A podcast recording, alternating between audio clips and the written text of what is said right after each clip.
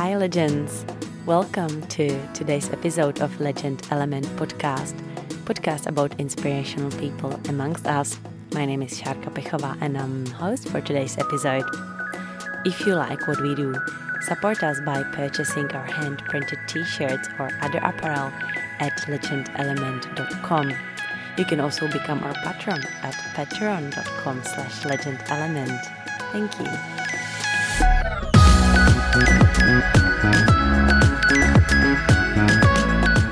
Our today's legend is Brian Kiss von Kisfonsoli, and he's a kite surfer who's done something quite extraordinary to the point that he has a record in the book of Guinness Records. So, congratulations, Brian.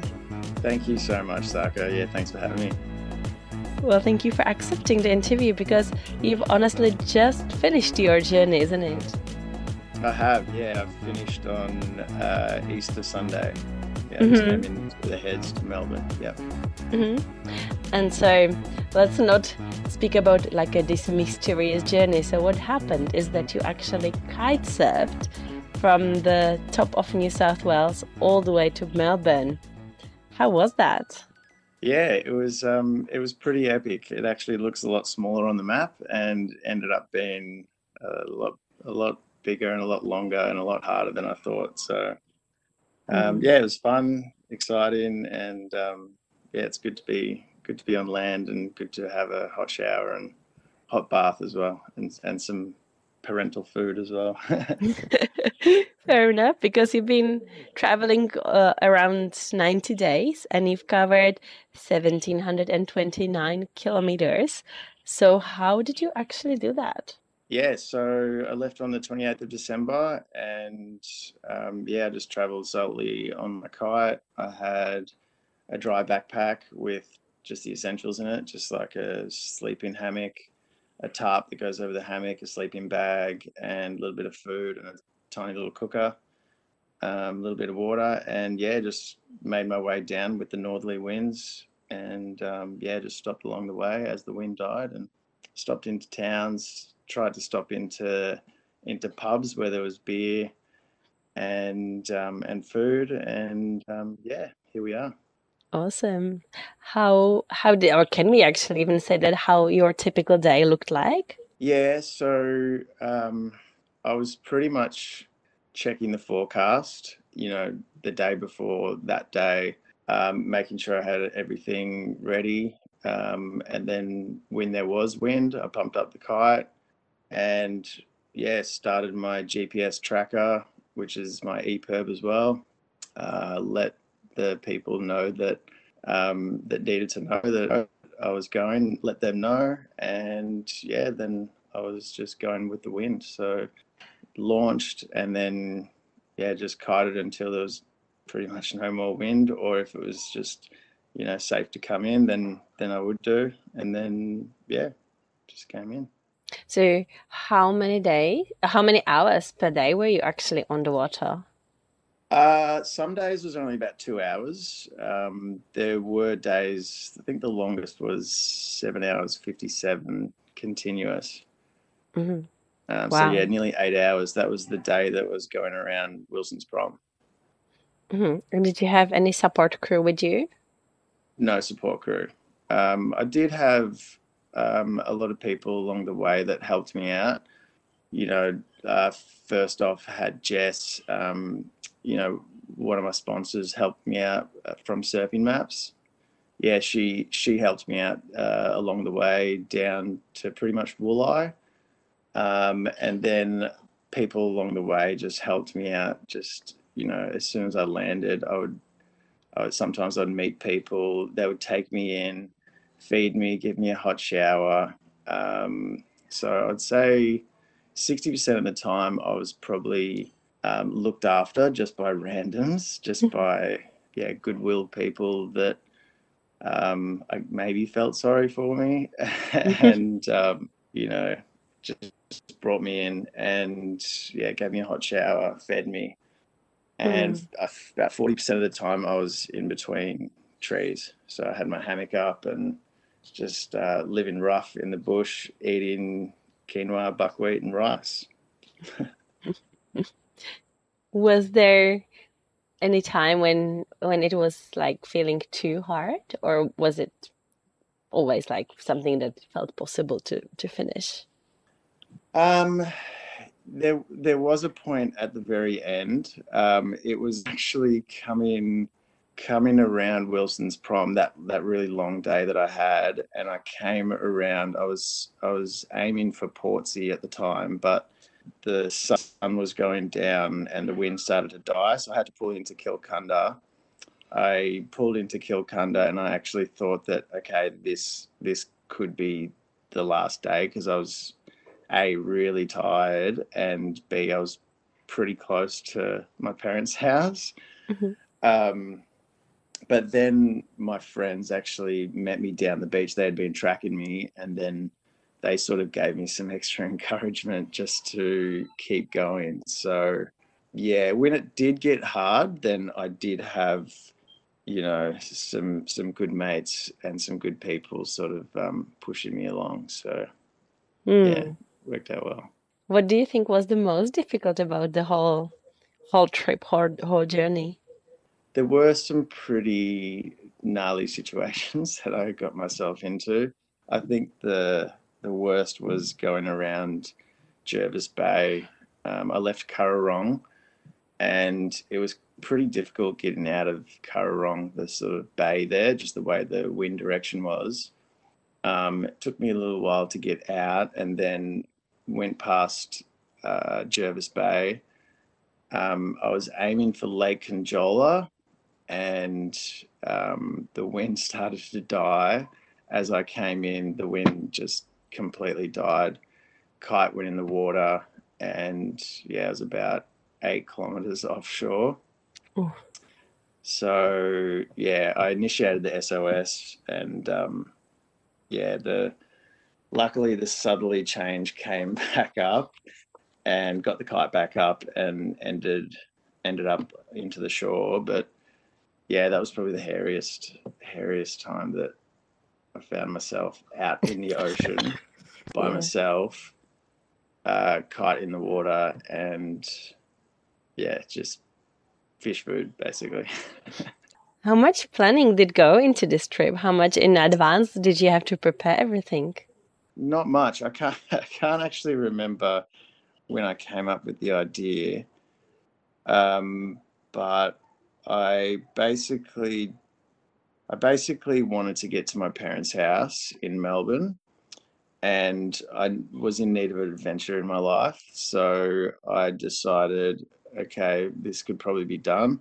Did a bit of research on what I needed, um, ordered a dry backpack. Well, first I bought a kite, um, a brand new kite, because it's all about reliability with um, when you're out there by yourself. So bought a new kite, um, reached out to a few people, uh, bought a GPS, bought a GPS watch, and um, a dry backpack. And um, the the first time that I actually used the dry backpack and the board that I got was the first day that I left. So not much preparation once I got everything in order. Um, it was yeah, a, part of the adventure was you know going into the unknown. So just um, just sort of went for it. Awesome. Is that mm. something you do regularly? Like try and go beyond what's thought is possible? I would say this is probably the most adventurous, the most extreme thing that I've done. I mean, I didn't feel like it was that extreme at the time, but now that I look back at it, there were some um, pretty pretty fun moments. yeah. Is there something you will always remember about this trip? Something that stood yeah, out? The the people, the support, um, just everyone that I met along the way, and how welcoming everyone was, and um, yeah, I just can't thank everyone enough for for what they've done for me. So and just the people that I've met, and um, yeah, so that's that's mm. probably the key to this adventure. Just the people that I've met. Mm. Oh, that's beautiful. You also used this journey in your Instagram account to point out some burning issues such as climate change. Yeah, yeah. So pretty much, um, you know, everyone asks me, "Oh, what am I doing this for?" You know, like, what's your cause? And for me, the most important topics to address is climate change, um, human health, and animal rights. So, um, yeah, and you know, you can address all of these topics by simply stop eating animals and animal products. So, for me, the the biggest message that I want to put out there is stop eating animals. yeah. Mm-hmm. And what was response to that? Did you get any response from people? Not really. Um, mm. I mean, I, I only just put out the. It's pretty much the first time I've used social media. Um, so yeah, I just put them up, and I don't really. Um, I don't really know what, how people react to it um, but I'm just putting out a statement or, you know, what feels um, most important to me is climate change.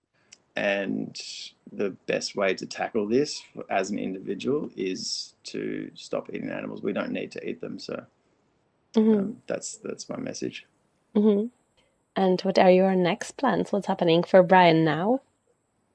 Um, the next plan is um, so I'm a brewer, and um, I was originally planning on going back to my job um, on February the 8th. I think I was planning on going back to my job. I've since quit um, to finish the, the journey, but um, the next step is to start a brewery.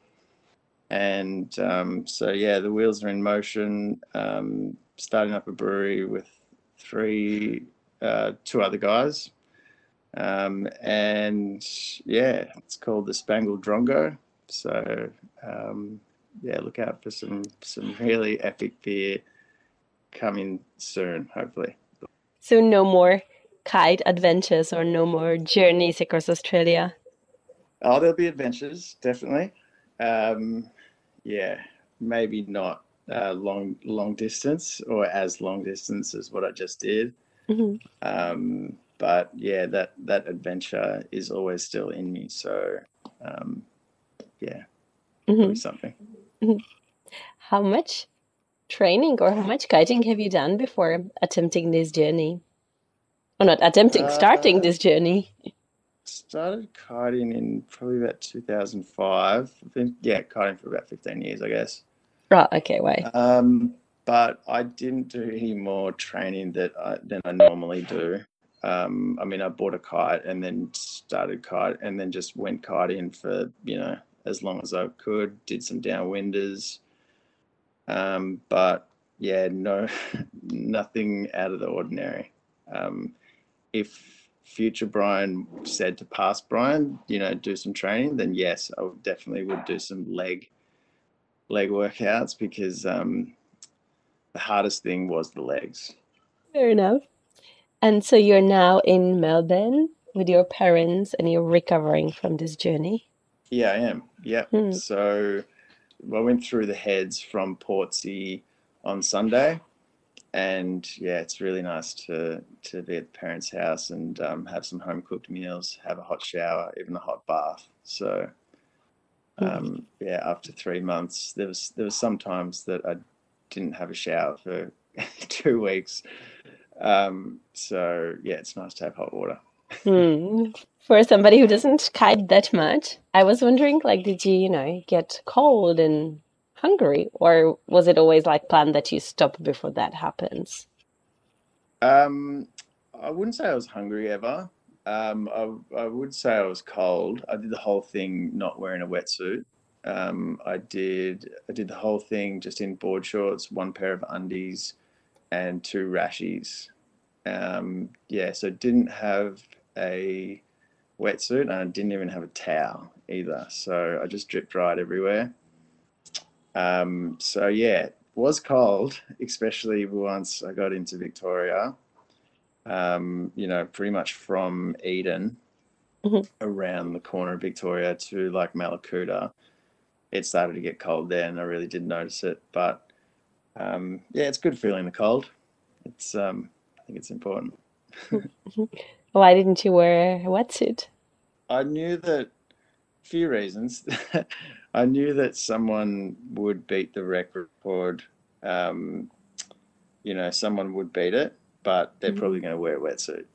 Mm-hmm. so, extra challenge for the next person. Mm-hmm. Um, and yeah, it's it's good to feel the cold. I um, totally believe in the cold therapy, so mm-hmm. so yeah, it definitely works. And mm. um, how did you decide to go d- down to Melbourne? Was it like a place, you know, like okay, this is where I'm now, this is where my parents are, or was there something behind it? No, it was just going to my parents' house. Um, that was the the main reason.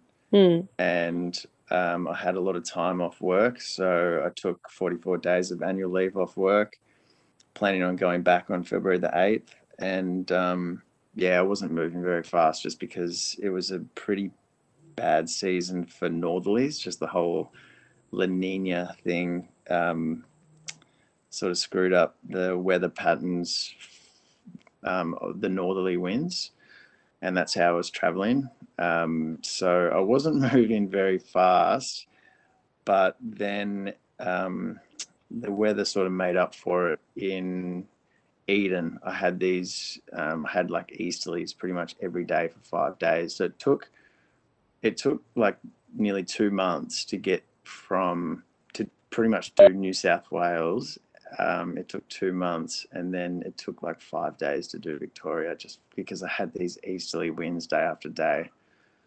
So I got really lucky towards the end. Not so lucky towards the start. Really lucky at the end. Mm-hmm. So I have a bit of a cough, so I'm muting myself to cough.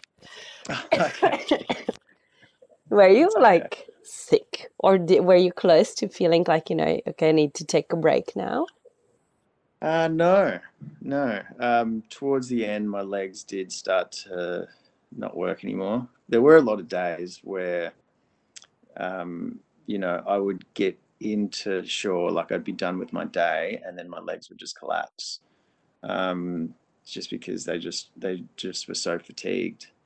Um, and I did have a backpack on, which you know weighed about 15 kilos, and, and water as well. So, um, yeah, for the most part, no, I didn't get sick at all. Um, the cold, cold probably helped with that. and um, yeah, it was just leg fatigue. That was it. Well, for most most of us, I guess we could say we wish we were yeah. as healthy as fit. Yeah, okay. and I had um, for the most part, I was going into pubs and bowls clubs, so I did have, um, you know, a lot of beers just for the pain management. I guess that's well deserved. So well earned. Of course. Brian, we are a legend element. So what you did was pretty legendary, but I wonder, do you have a legend? Yeah, my grandpa, actually. And why is that? Why is he here, your legend? Yeah, to me, he's just, um, he was just the most incredible man. And um, yeah, just his outlook on life and um, yeah, just every everything about him. He was um, he was quite a quite a man, quite an inventor, and um, yeah, it's just the you know he's just taught everyone everyone that I know that has come in contact with him is just um, yeah just a super special man. So my grandpa definitely. Mm. that's beautiful. If our listeners would like to get in touch with you perhaps they're still in melbourne or maybe you know once you set up your brewery how, how can they do that? Where can they find you? Well there's my instagram i guess. Um, without giving my phone number away. I don't know. Do you want to give my phone number? I think your Instagram is completely fine. probably, probably Instagram's best. Um, mm-hmm. It's Adventures of Brian, and there's underscores under under it, um, and then underscore at the end as well. So Adventures underscore of underscore Brian underscore. Don't know why it's like that, but it is. awesome. And is that where we will find out about your potentially next trips? Maybe kiting, maybe other? Yeah, sure. Yeah, I think that's um, probably the best and easiest way. Um, there is also a um, web page on Surfing Maps as well. So if you go to Surfing Maps, um, there is a link that says Brian KVS as well, mm. or maybe Adventures of Brian. Mm. But um, yeah, for the most part, probably Instagram or Surfing Maps. Yeah. Mm-hmm. And is there my last question? Is there any other element that you're interested in, or is it just like wind and water? Uh, wind, water, and beer. I would say. Um, yeah, sorry. The other the other way you can um, have a look uh, what the next adventure is going to be is to go to the Spangled Drongo website, spangleddrongo.com.au. You can actually sign up for a newsletter as well, just to see what's going to happen next. But yeah, wind, wind, water, and and beer. Love it. yeah. That was Brian Kisfonsoli, a kitesurfer who's just finished his trip from the north of New South Wales all the way down to Melbourne, beating the or setting up a new Guinness record. And he's done it without wetsuits. So the next people who would want to challenge him not only have to kitesurf nearly 1800 kilometers, but also they need to do it without a wetsuit. exactly. thank you for talking to us, Brian. Oh, thank you so much, Saka. Yeah, it's been great.